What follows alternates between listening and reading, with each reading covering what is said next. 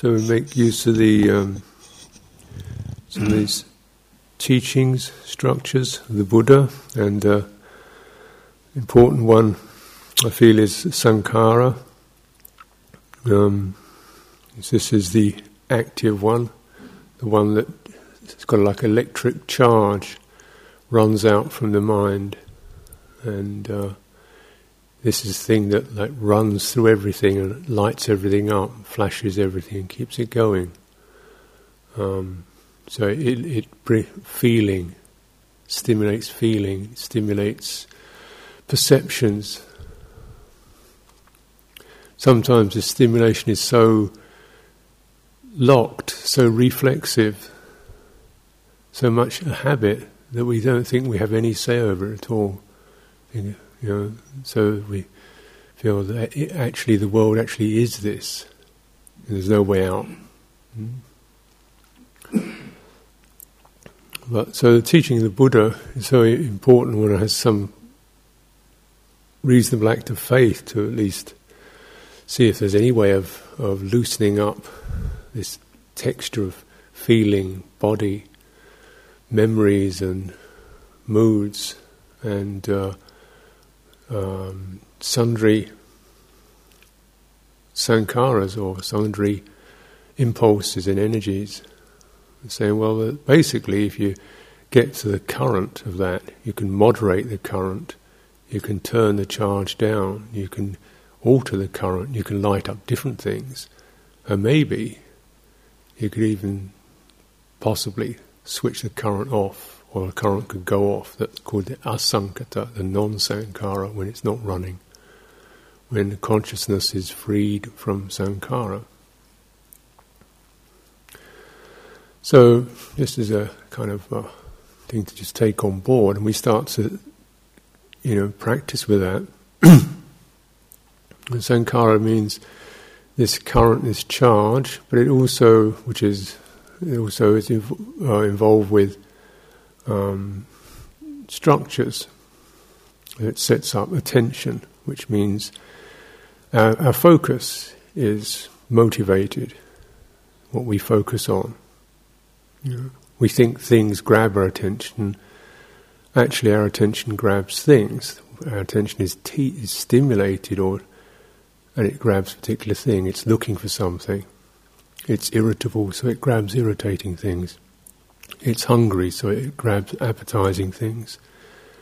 Or it's um, compassionate, so it grabs hold of uh, the vulnerability of beings, witnesses that, sees that. Or it's loving, whereas it looks at the goodness in beings and the, the, the need of beings have for nourishment. It, it does, it works on that. Uh, so our attention is programmed. So, you know, when you see somebody coming out of a car crash, you don't look at how intelligent they are, or what clothes they're wearing, or whether they're big or small, or handsome or not handsome. You look at, you know, this is a broken being, let's fix it. you know, that's the way you see it. Your attention is driven in that particular way. So, what do we what is it that motivates our attention? You know, and so that we recognize there are kind of uh, you know default programs that we have, and there's ones we can deliberately induce. Mm.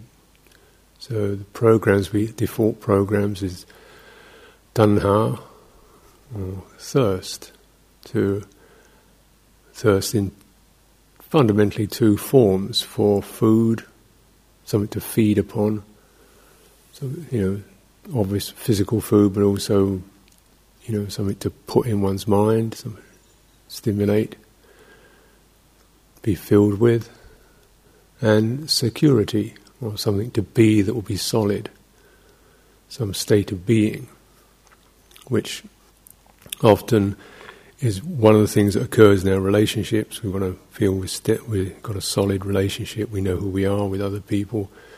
We know our position. We have a job. We have a future. We can plan.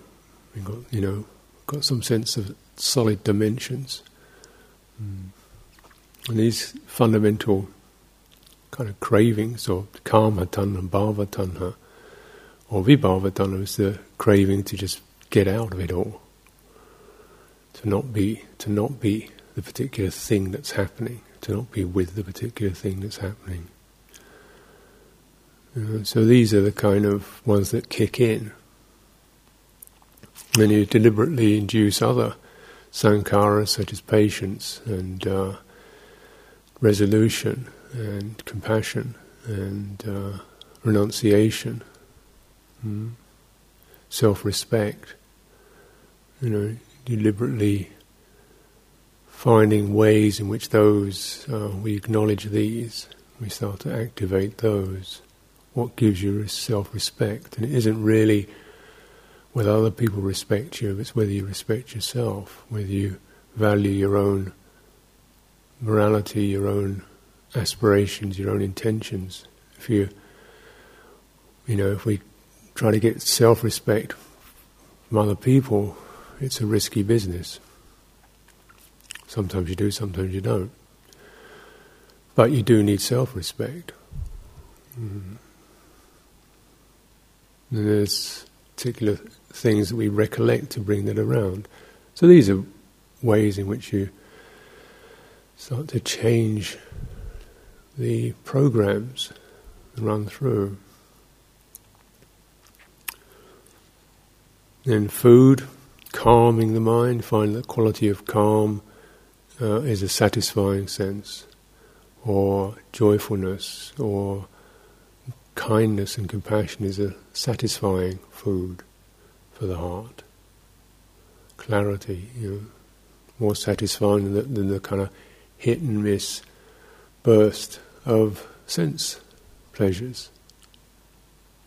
Uh, this is not moralizing, it's actually working it out for oneself as to where one's best food is, the most reliable sources of it. And all this, it's really a training the sankhara, you're training intention, you're training attention, what you attend to. So in any situation, you can attend to, you know, what am I putting into this?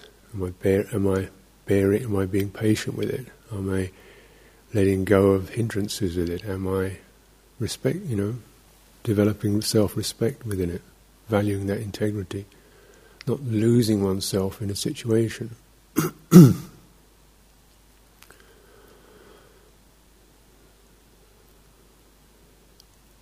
this is all um, mind cultivation. Really, you know, samadhi is a, is one aspect of that mind cultivation, but it's a much broader topic. Wise consideration, discernment, handling the sankharas of the mind. Contact is another aspect of sankhara. What we contact what contacts us. Again, we may think this is a rather random thing, just happens. Not so. you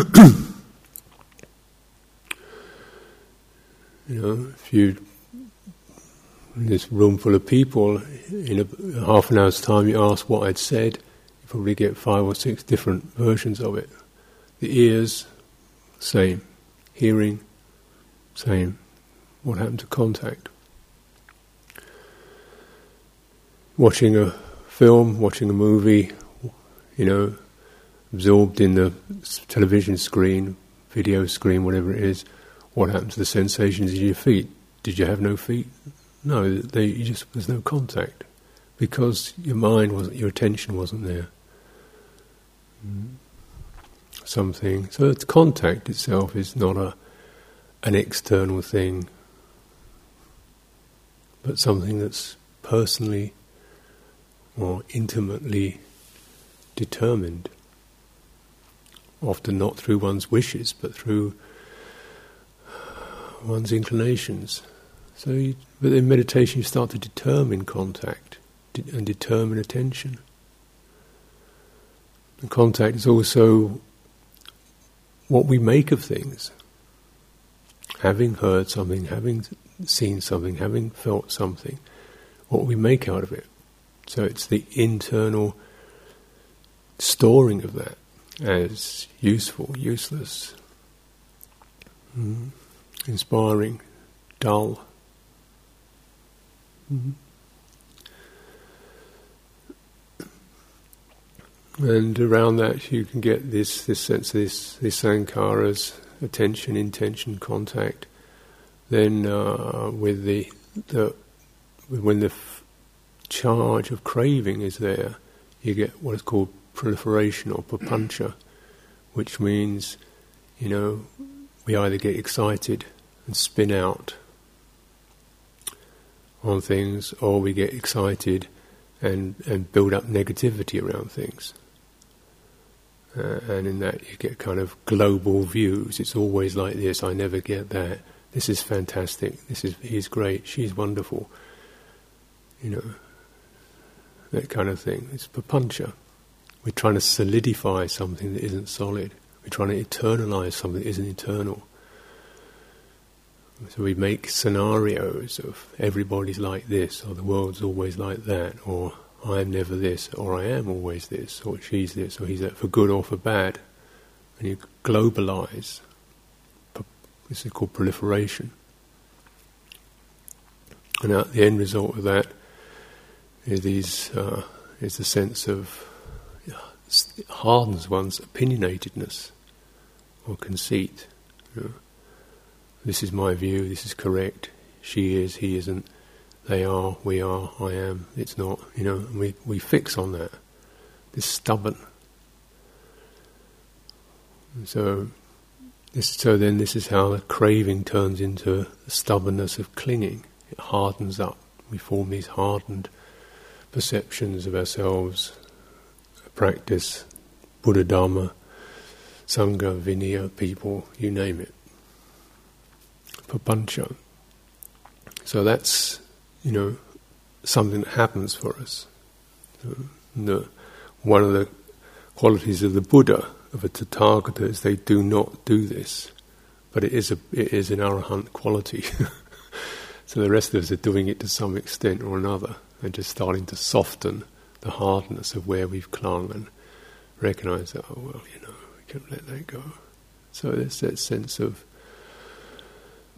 uh, beginning to at least get some dispassion towards these objects that, that our sankharas have brought into our experience, this papancha process, this proliferation process.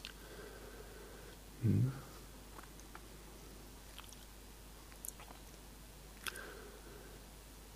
Because you can feel it for what it is. You can feel the, the charge, the rush, the hardening, the limitations, the feeling trapped by it, being stuck. Or we can feel just this out of control charge of, of, of the mind, which was harsh or dreamy, drifting off. Jeez, you know, trying to. So we start to get some sense of acknowledgement of of tanha and uh, stepping back from its finality, from its conclusions, from its uh, projections, back to here we are. You know, here we, are, we can feel this, we can sense this, but we can be present with this. We don't have to tip into it. And that's, uh, you know, you might say that's that's the vantage point that one acquires through cultivation. You can recognize you don't have to tip over into the whole roller coaster of it.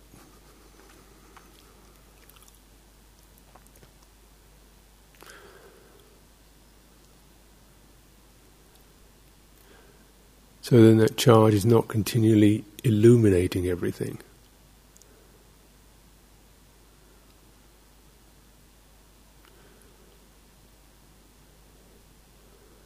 So the view of uh, calm and insight is, uh, you know, feeling the quality of present moment, calm, present moment, stability, and uh,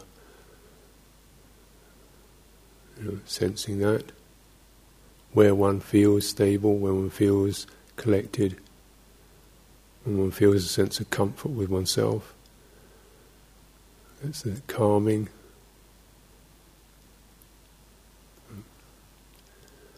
And from there we have a perspective.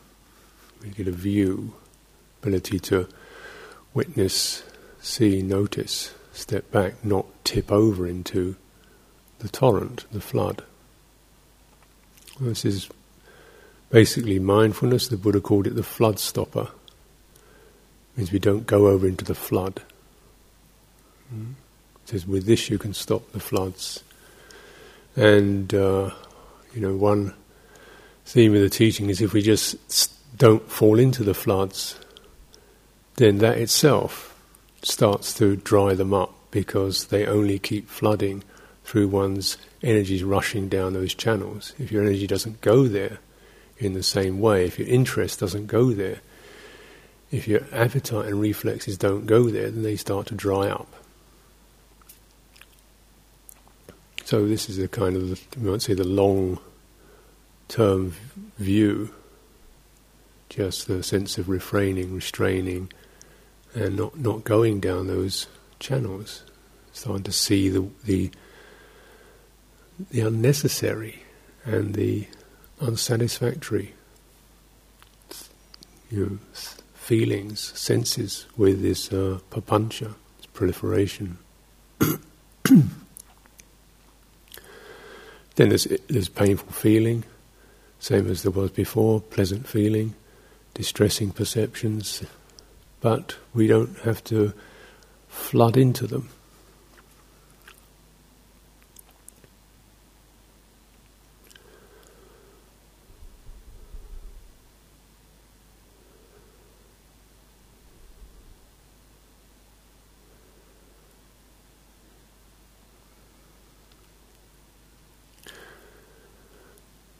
This is not a way of ignoring the world, um, but it is a way of of finding a vantage point.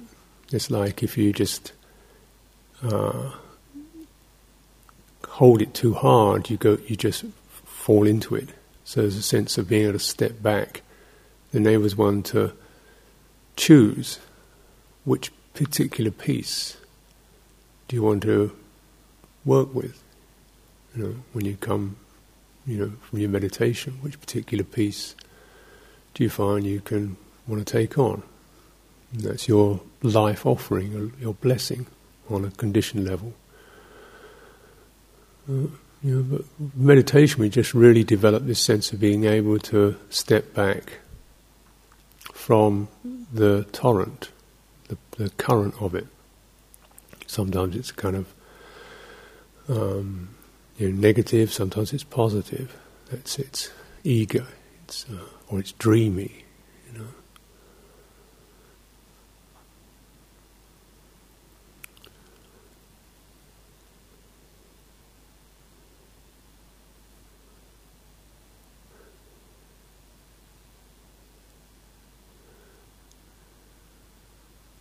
What mindfulness uh, begins to give us the opportunity for is to have a, if you like, a place or a point in relationship to mental phenomena that is not neg- not negating them or affirming them. It's just stepping back. You're, you're putting energy into a place of of non-involvement. Mm.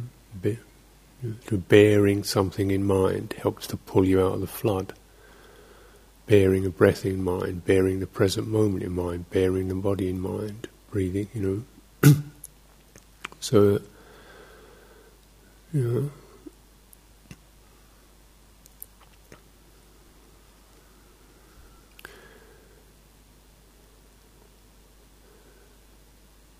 And this is the uh, mindfulness is the initiator of what's called the seven enlightenment factors. It's also a very powerful. It's always powerful, powerfully configured in these lists. You know, lists of things, the indriyas and the faculties and eightfold path, and then it's an instigator of it's a cardinal factor, the opener for these processes called the enlightenment factors, which you can start to witness. And why mindfulness is necessary is because, you know, the enlightenment factors or the supportive factors are, don't come from the same place as the flood. So when you're engrossed in the floods of thoughts and feelings, you know, I haven't got any single enlightenment factor going whatsoever. You know, I can't see it because you're actually looking in the wrong place. you know? And in a way, at that particular moment, it may be true. It may be, but then if you keep, you start to bring your attention back to how you hold phenomena, then you can recognize, oh, there's mindfulness. There's that, and it's, you know, it's it's a, you know, it's it's a hair's breadth away from the phenomena. It's not that far away, but it's just like a shift of inclination, whereby this is the quality of, of detachment, which means for a moment you put that current to figure out, to get to the end of, to acquire, to eliminate, to become something. You just put that on hold and step back, witness. And then you start to recognize, oh, there's this other quality, which is kind of in another dimension from the normal karmic current. You know, you have a karmic current which carries all your old phenomenal energies and perceptions and obsessions and so forth. and then you have this other kind of more transcendent realm where, you know, the same stuff in a way is going on, but you're, you're not in it and you can be aware of this sense of mindfulness, which is like an inner strength or an inner poise or an inner balance. It's not that far away. You know, what happened was it just a change of appetite, a change of inclination, an act of faith sometimes to say, well, who am I? Where is all this happening? and you can start to then, um, from that place, you start to sense other aspects of the, we might say, the transcendent level of mind or the enlightenment level or enlightening level. These are not unconditioned, but they are the realm that leads the unconditioned. These are called the generating these enlightenment factors is called or referring to and um, bringing one's energy into these enlightenment factors is called the karma that leads to the end of karma. It's definitely an action. You incline you intend, you attend. So there's some kind of sankhara is operating there to, to shift. Mm. But you, you turn towards a realm which is about is emptying, is about dispassion, is about coming out of personal karma. Mm-hmm. So the next enlightenment factor is um, investigation, which again is kind of stands on the edge, doesn't it? In that there's still these phenomena going on, but instead of just thrashing around in them, you say, "What's that? What's the source of that? What's that feel like? Where does that come from?" So you're handling it very much from a position of not self. Hmm.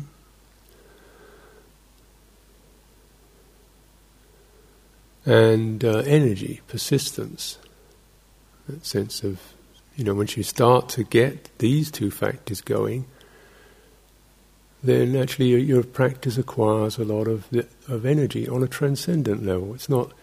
It's about really getting interested in how you can step back, how you can explore, how you can be with your phenomena in a different way.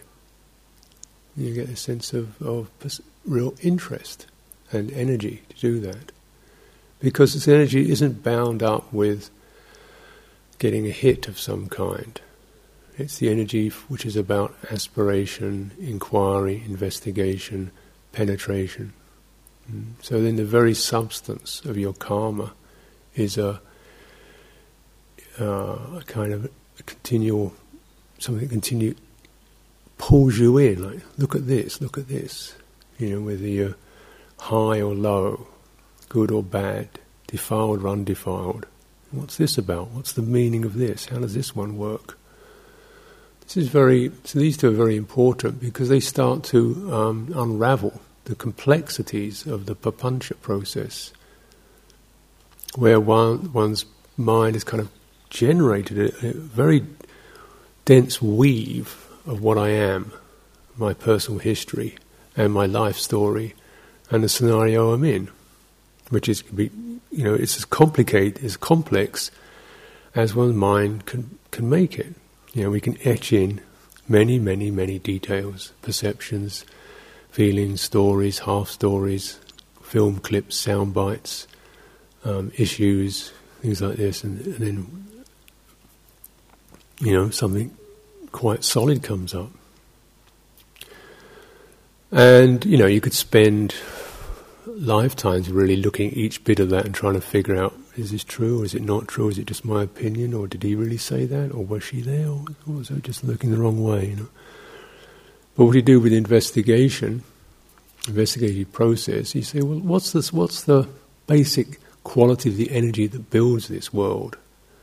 Say, frustration, or, or, you know, aspiration. You can kind of, you know, you can d- t- bring it down to one particular emotional current or one or two emotional currents worry, uncertainty. Mm. Um, you know, wanting to do something, wanting to do something good aspiration. So, okay. Then it's skillful or unskillful. You feel the, the current of that. And then once you can sense that, then you can begin to consider, well, you know, if it's unskillful, then maybe some of those correct, incorrect, those stories could be, could be, but all I know right now is that there's an unskillful current running in my mind that isn't doing me any good. You know, it's irritation, frustration, worry, doubt, negativity. Can I sense that, breathe in and out through that, soften through that, widen that, you know, change, you know, recognize this is not for my welfare, not for other people's welfare, it doesn't lead to nibbana. You know, you start to contemplate, inquire, investigate with it. And uh, this leads to a sense of calm, tranquility. You soften and soothe the energies of uh, that run through the, uh, the world. If it's good, aspiration, eagerness to serve or make things happen, you contemplate that. Think, well, could you just rest in that beautiful quality right now rather than have to have it spin out into many, many things. Just feel the goodness of it. Rest in that. Mm. Recognize, you know, things will happen. You know, don't don't worry about it. And almost certainly, at least in my my mind, you know, which does have aspiration as well as you know negativities, proliferations generally I say just take your time. You know, I always rush too fast to, to do these wonderful things and end up overdoing it or bodging it up. You know, just take your time. It doesn't really matter what you do if you just do one beautiful thing rather than save the whole world. rather than build the perfect monastery, maybe you could just uh, you know, plant one rose bush or something like that. You know, and just so you take joy, joy in the immediate beauty Maybe you could just be sitting as a nun or a monk. That is already beautiful. You're already, you know, there. In that you're already living out an aspiration. You're already bringing beauty into the world. You know, so just also to give oneself the chance to so, to relax and soften into that.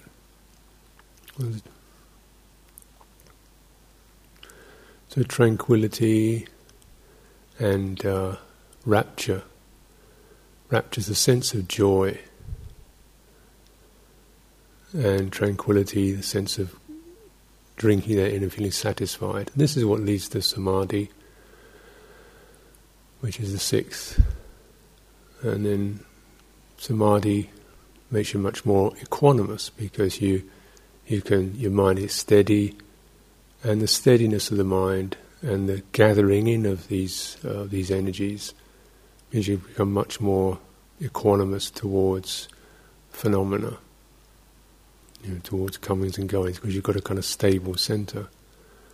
The rest doesn't move you around so much. Phenomena don't move you around.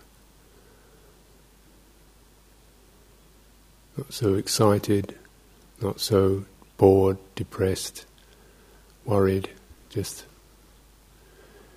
you know, whatever it is, there's this.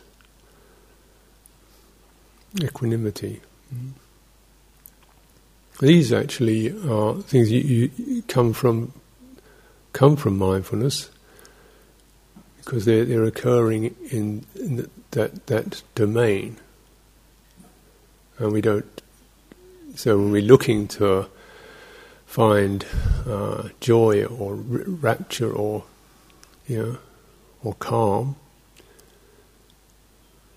mm-hmm. you've got to be aware you're not looking for it in the realm of tanha, which is this kind of thirsty charge, but you're looking at it for the place of chanda, which is the desire that moves in the transcendent realm. That is that sense of aspiration which means that aspiration also, you know, chanda is able to um, you know, supports mindfulness, which means you're able to bear in mind the nature of the transcendent realm, you know, to, to sense it.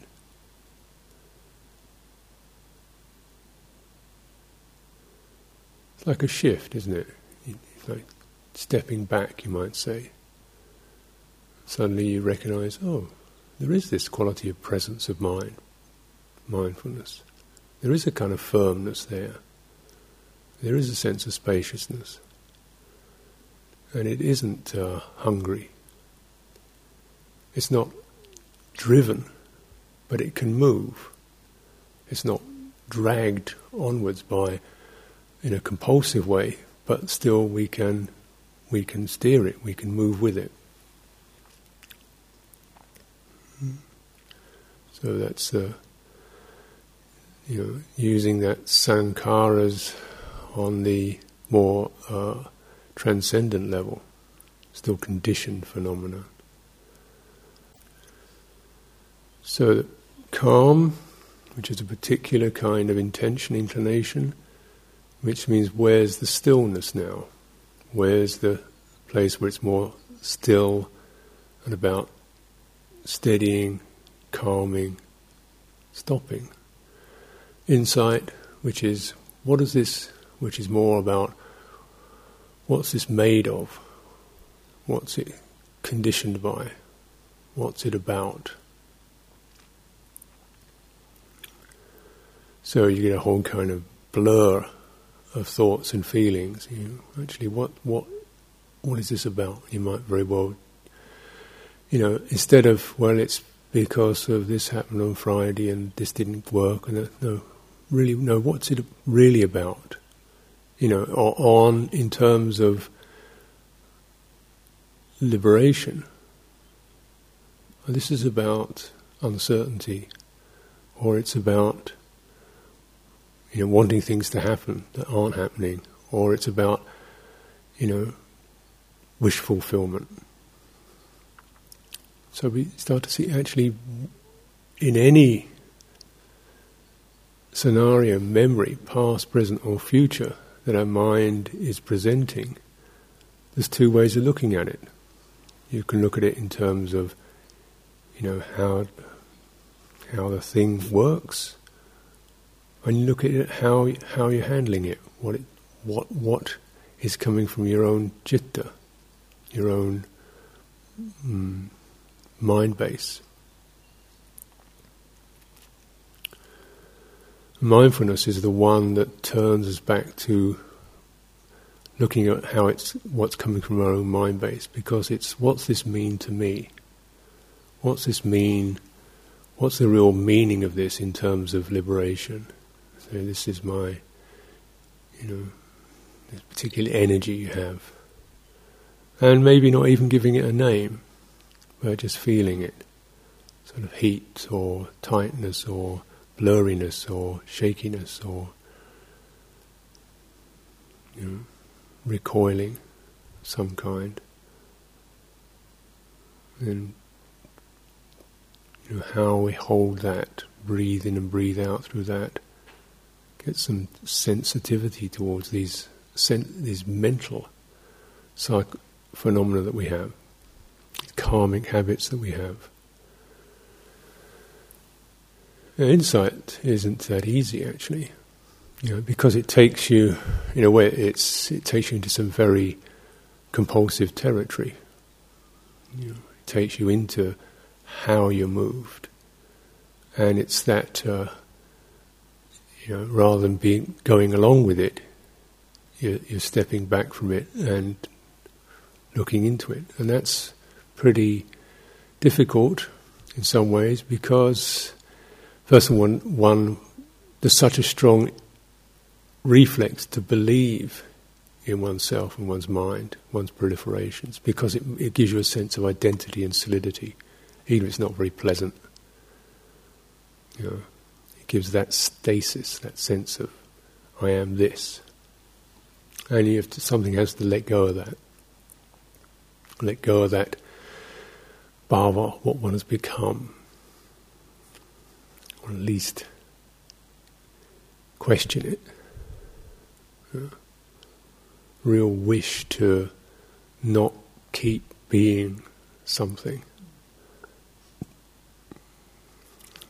to keep the story going.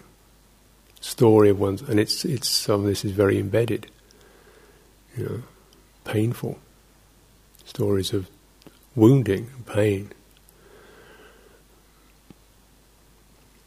So then, you know, the, the, the widening, the softening, the spaciousness, the calming, to be with that, these raw pieces that get brought up. So insight is always, at least the Buddha's recommendation, it's always accompanied by a calming, soothing process as some of the um, inner structures of our karma get revealed.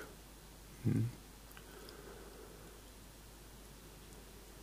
Taking one's time with it, giving all the time in the world.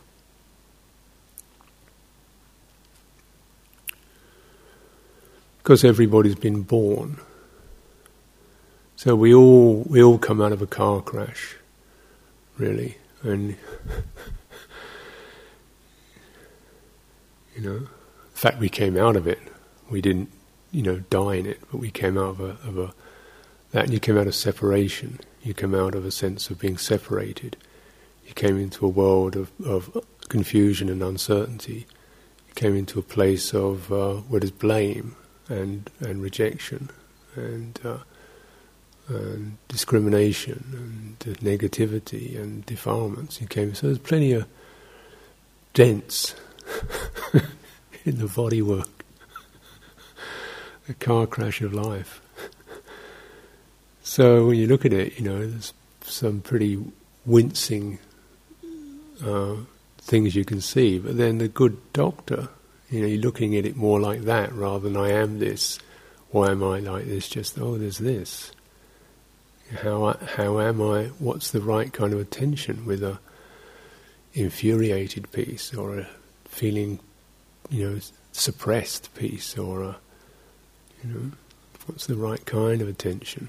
So, so inquiry is about marshalling or bringing together the kind of supportive faculties, the kind of meditations, the kind of processes that help to to you know heal, and uh, whether one heals completely or not, at least you're in that very act of attending in that way. You're already sort of standing from a transcendent position. You know, when you're trying to heal something, you don't say, "Oh, oh, come on, hurry up and get well. Stop being such a whinging mess."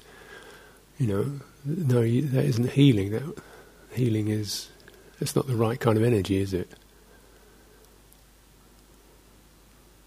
Maybe it is. You know, what what's necessary? And so this this is the whole process of inquiry, which is. Uh, you know, wisdom, discernment, discrimination, and is uh, you know the the strong point, the strongest point in the Buddha's teaching. It's a wisdom teaching. There's calm. There's plenty of um, concentration states, but these are you know liberation comes through wisdom. And and calm is to be cultivated with wisdom. It's not separate from it. So that uh, you know, it's seeing the possibilities of sankhara, of formulating, of psychological activity, of Dhamma inquiry, of stepping back, of you know, practicing. And then so that you know it means that our, we get this sense of continual energized by that possibility. And then exactly the forms we use and the processes we use have to come through wisdom. It rises wisdom is engaged through sankhara. It's that which makes it specific. Mm. Particular wisdom is the is the thing that determines what kind of energy, what kind of attention you're going to give things. So it engages with sankhara. Sankhara engages with wisdom. And these together start to see or discern the way out, the way which is the resolution of stress to the unconditioned.